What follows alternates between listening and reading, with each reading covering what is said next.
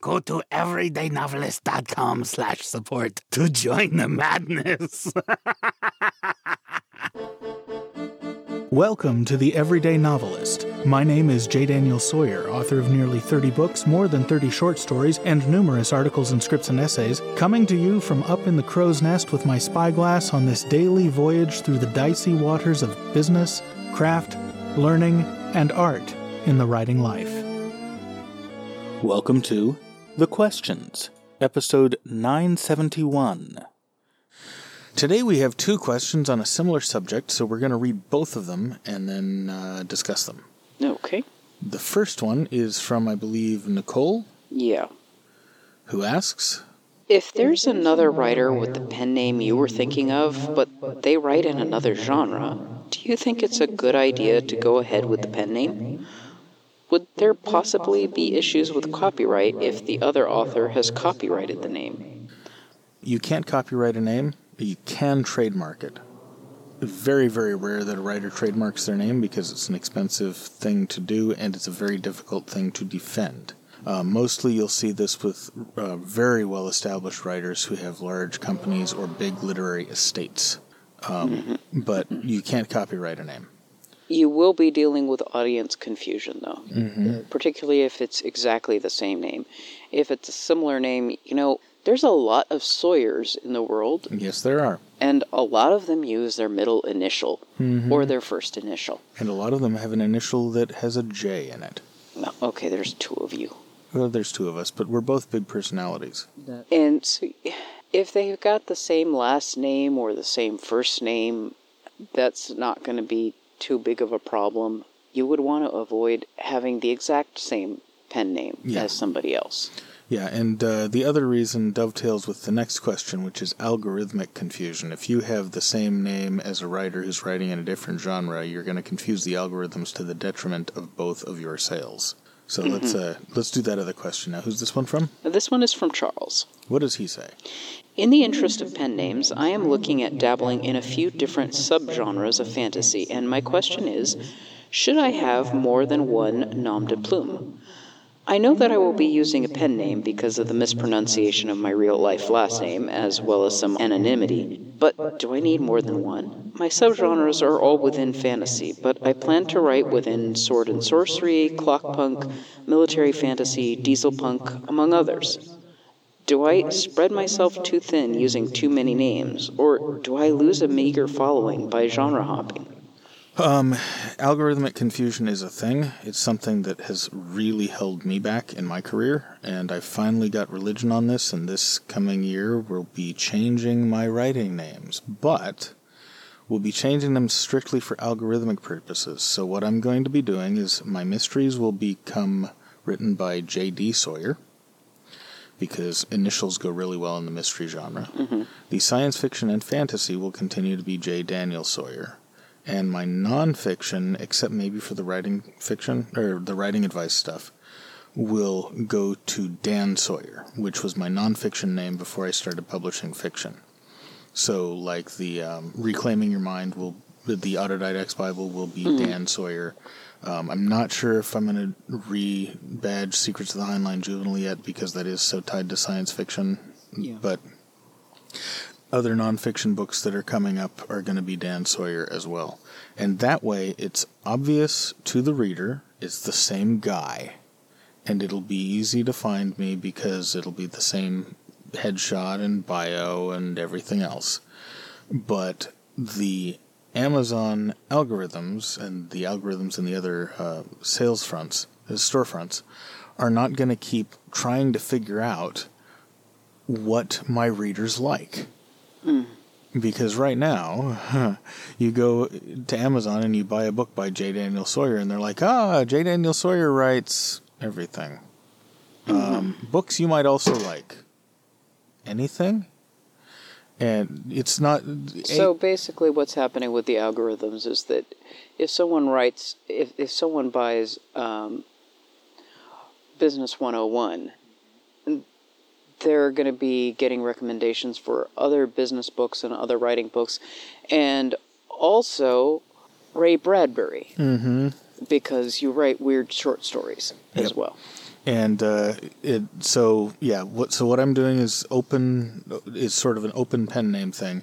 Um, Gail Carriger does this with her more adult fiction that's not suitable for children, and with her um, science fiction, she goes by G. L. Carriger.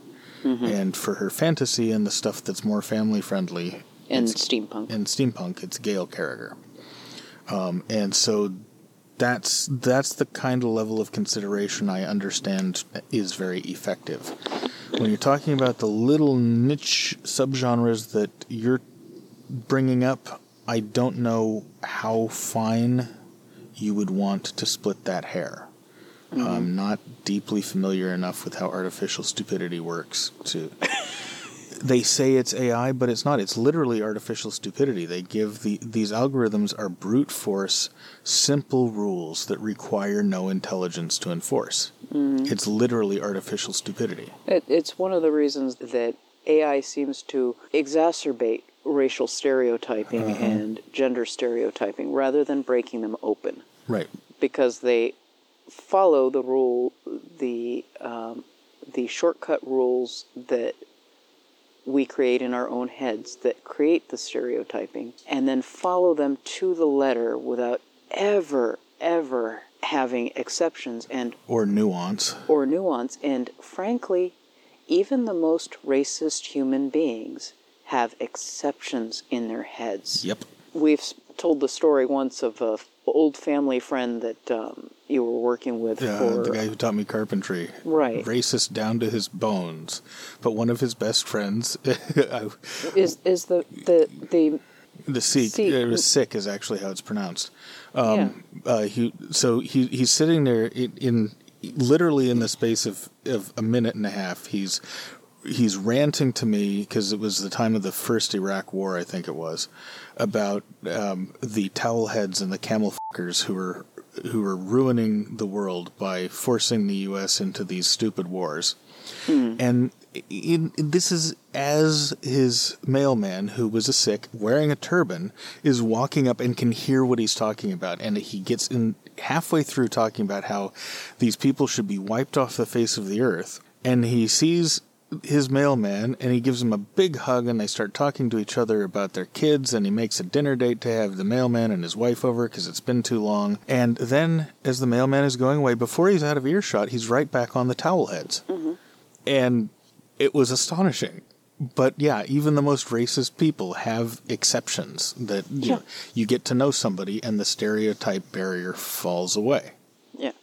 Yeah. And, and that doesn't exist for the algorithms. So the algorithms just keep perpetuating stereotypes and Right. um, and, and and they're the ones that are running the recommendation uh, engines in the storefronts.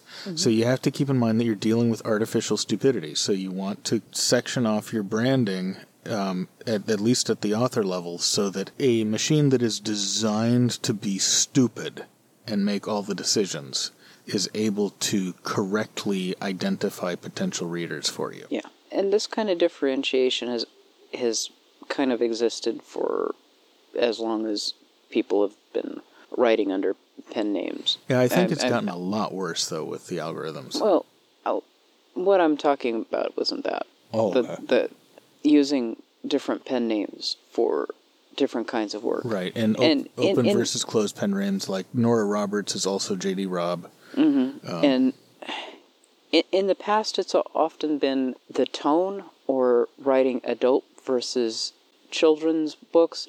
I'm actually really amazed that Roald Dahl's adult short stories are under the same pen name as Charlie and the Chocolate Factory mm-hmm. because they're so so different. Let's see, I liked Charlie and the Chocolate Factory and the Big Friendly Giant. I think I'll try Switch Bitch.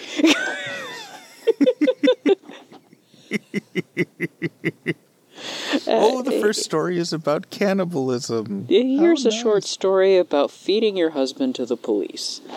Um, Yeah, Literally, very- not metaphorically. they're they're very different, and a lot of writers wrote pornography and erotica under pen names, A lot of writers still do. and still do. So, um, That's a I wouldn't be surprised someday to find out that Chuck Tingle was in was also a very successful writer of like epic fantasy or something. that would be funny. But yeah, it's it's about making sure that your audience knows what they're going to get when they pick up a story by you, um, and making sure that the bookstore or bookstore algorithm knows what they're giving the audience. so there you go. Thank you very much, both of you, for the questions, and we'll see you tomorrow.